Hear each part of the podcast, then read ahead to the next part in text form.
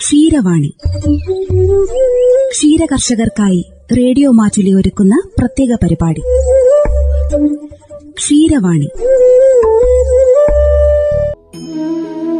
ക്ഷീരവാണിയിൽ ഇന്ന് ആരോഗ്യവും ഉൽപാദനക്ഷമതയുമുള്ള പശുക്കളെ വളർത്താൻ കന്നുകുട്ടി പരിപാലനം മുതൽ ശ്രദ്ധിക്കേണ്ട കാര്യങ്ങൾ വിവരങ്ങൾ പങ്കുവയ്ക്കുന്നത് Vellamunda assistant veterinary field officer Shaiju P J. എന്റെ പേര് ഷൈജു എന്നാണ്. ഞാൻ വെള്ളമുണ്ട മൃഗാശുപത്രിയിലെ അസിസ്റ്റന്റ് ഫീൽഡ് ഓഫീസറാണ്. നമ്മളെ സംബന്ധിച്ച് നമ്മളിപ്പോൾ ചോദിക്കും, പഴയ ഒരു പഴഞ്ചൊല്ലുണ്ട്, അണ്ടിയാണോ മാങ്ങയാണോ മൂത്തത്? നമുക്ക് പറയാൻ കഴിയുമോ? ഒരു പശുക്കുട്ടിയാണ് ആദ്യം ഉണ്ടായത്, പശുവാണ് ആദ്യം ഉണ്ടായത്.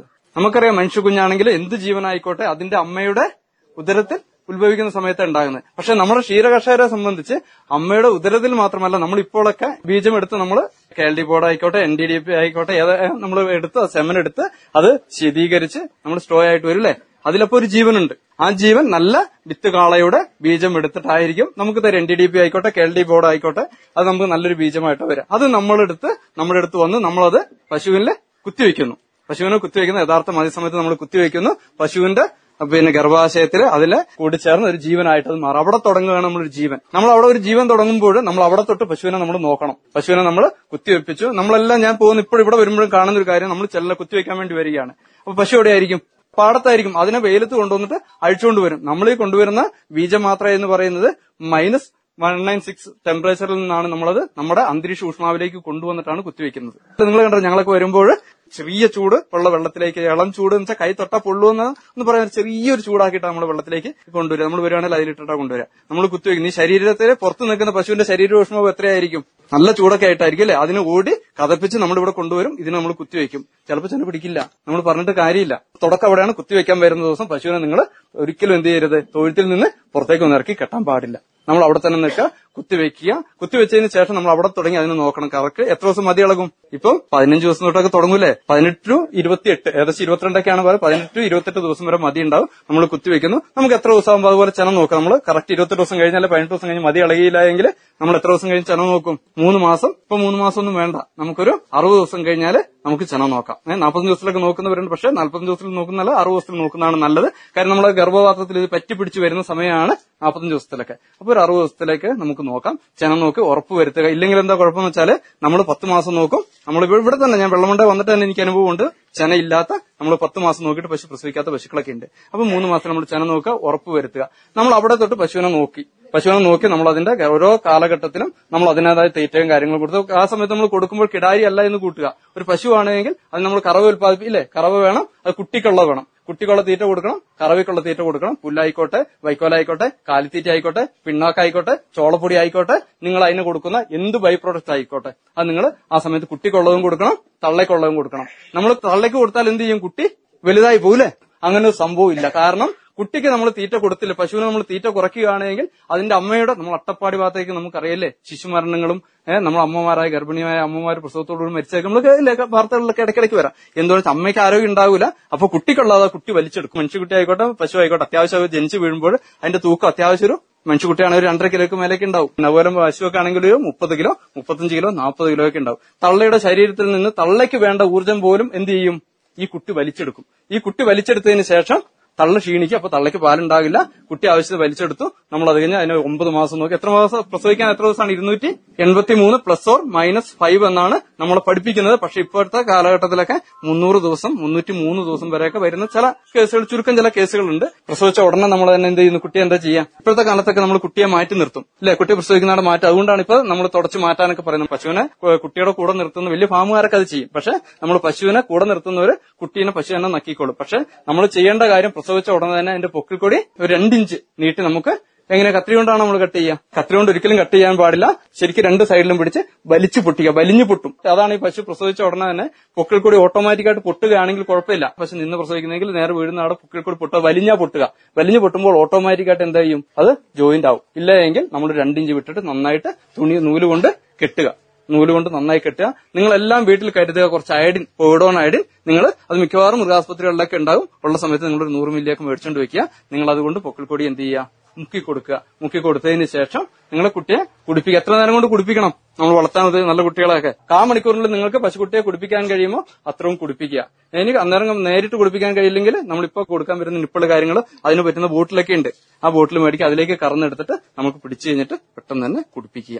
അപ്പോൾ കുട്ടിയുടെ തുടക്കമായി നമ്മൾ അവിടെ നിന്ന് കുട്ടി വളർന്നു വരുന്നു.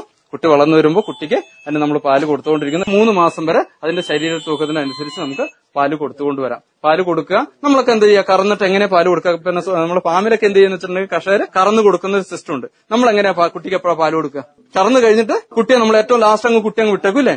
നമ്മുടെ എന്റെ വീട്ടിലൊക്കെ എന്റെ കുട്ടിക്കാലത്തൊക്കെ അങ്ങനെ തന്നെ ചെയ്തുകൊണ്ടിരുന്നത്. അപ്പൊ നമ്മളൊക്കെ എന്തെങ്കിലും കറന്നു കഴിഞ്ഞിട്ട് കുട്ടിയെ ലാസ്റ്റ് വിടും. പക്ഷെ നമ്മൾ ചെയ്യുന്ന ഏറ്റവും വലിയ തെറ്റായ കാര്യമാണത്. നമുക്ക് കുട്ടിക്ക് കറന്നിട്ട് നിങ്ങൾ പാല് കൊടുക്കാൻ പറ്റുമെങ്കിൽ ഏറ്റവും ശീലിപ്പിക്കേണ്ട കാര്യം നിങ്ങൾ പാല് കറക്കുക. പാല് കറന്നിട്ട് ആ പാല് എന്റെ അളവ് വെച്ചിട്ട് കൊടുക്കുകയാണെങ്കിൽ ലാഭമാണ്. കുട്ടിക്ക് അകിടിൽ പാലിട്ട് കഴിയുമ്പോൾ നിങ്ങൾക്ക് എത്ര പാല് കൊടുക്കുന്നുണ്ട് നിങ്ങൾക്ക് അറിയോ? ആ കുട്ടിക്ക് എത്ര പാല് കിട്ടുന്നുണ്ടെന്ന് ഒന്നാമത് നിങ്ങൾ അറിയില്ല.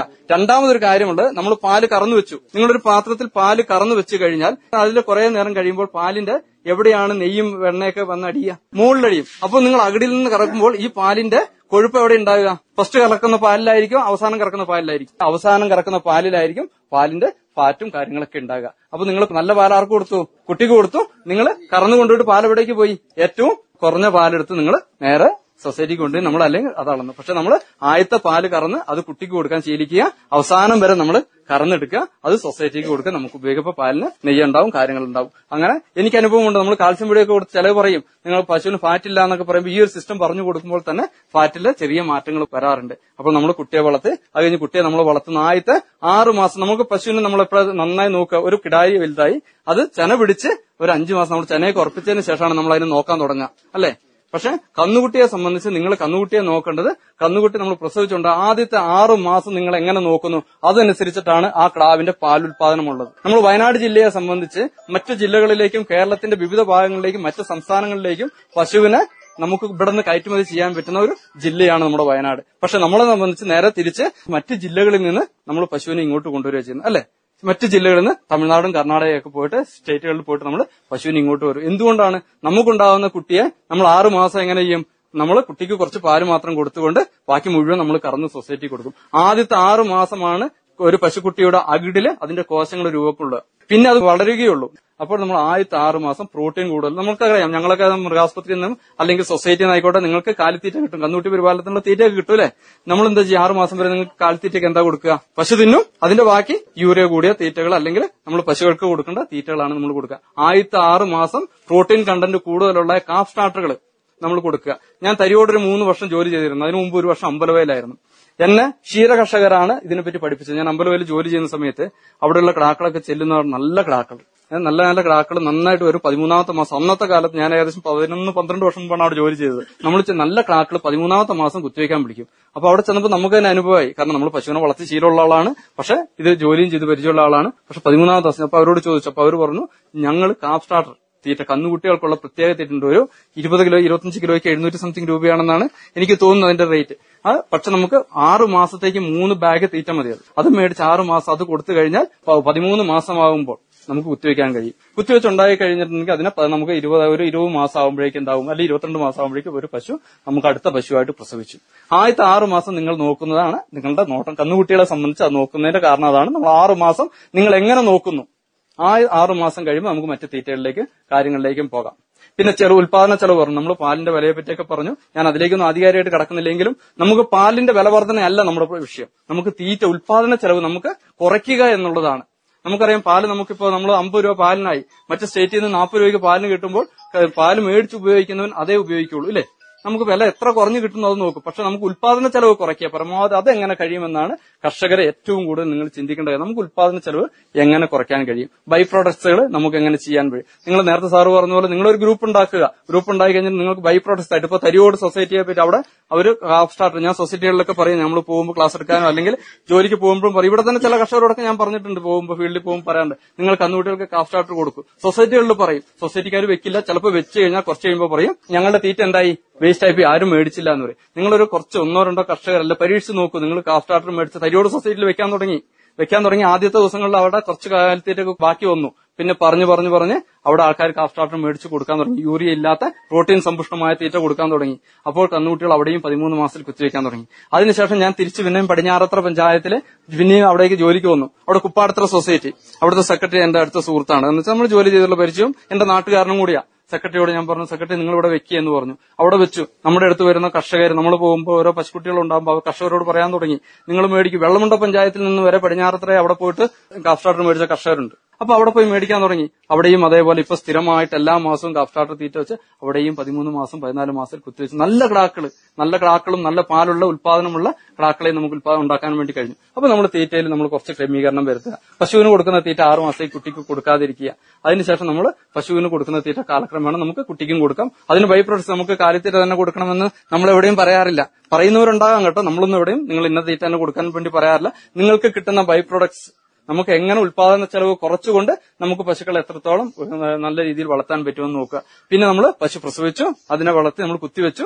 10 മാസം അല്ല 22 മാസം ആകുമ്പോഴേക്കും അല്ല 20 മാസം ആകുമ്പോഴേക്കും പശു പ്രസവിച്ചു. അതിനുണ്ടാവുന്ന കുട്ടിയെ നമ്മൾ അതേപോലെ തന്നെ നോക്കുക. പിന്നെ പശുക്കളെ സംബന്ധിച്ച് അതിന് വരാൻ വരുന്ന കാര്യങ്ങൾ എല്ലാം നമ്മൾ യഥാസമയം നമ്മൾ കൊടുക്കുക. ആദ്യത്തെ 6 മാസം വരെ നിങ്ങൾ എല്ലാ മാസവും വരമരുന്ന് കൊടുക്കുക. വരമരുന്ന് ശരീരത്തിന്റെ ദോഷമാണ്, വരെ അതിനേക്കാൾ ദോഷമാണ്. അപ്പോൾ നമ്മൾ ആദ്യത്തെ 6 മാസം വരെ കുട്ടികൾക്ക് എല്ലാ മാസവും വിരമരുന്ന് കൊടുക്കുക. അതിനുശേഷം നമ്മൾ എന്ത് ചെയ്യാം? പശുക്കൾക്ക് എല്ലാ പ്രാവശ്യവും കൊടുക്കേണ്ട, നമുക്ക് അതിന് വിരയുണ്ടോ എന്ന് നമ്മൾ ചാണകമൊക്കെ പരിശോധിച്ചതിന് ശേഷം മാത്രം നമ്മൾ വിരമരുന്ന് കൊടുക്കുക. അതുപോലെ ഗർഭിണിയായ പശുക്കൾക്ക് നമുക്ക് കൊടുക്കാം. നമുക്ക് ചാണകം പരിശോധിക്കാനുള്ള സംവിധാനങ്ങളുണ്ട്. ചാണകം പരിശോധിച്ച് നോക്കുക, വിരയുണ്ട് എന്നത് ഏത് വിരയാണ്. പല വേംസുകളുണ്ട്, പല ഐറ്റം ഉണ്ട്. അപ്പൊ ഏത് മരുന്ന് കൊടുക്കണമെന്നുള്ള കാര്യങ്ങൾ നമ്മൾ ചെയ്യാം. ക്ഷീരവാണിയിൽ ശ്രോതാക്കൾ ഇന്ന് കേട്ടത് ആരോഗ്യവും ഉൽപാദനക്ഷമതയുമുള്ള പശുക്കളെ വളർത്താൻ കന്നുകുട്ടി പരിപാലനം മുതൽ ശ്രദ്ധിക്കേണ്ട കാര്യങ്ങൾ. വിവരങ്ങൾ പങ്കുവച്ചത് Vellamunda assistant veterinary field officer Shaiju P J. Ksheeravani ക്ഷീരകർഷകർക്കായി റേഡിയോ മാറ്റുലി ഒരുക്കുന്ന പ്രത്യേക പരിപാടി ക്ഷീരവാണി.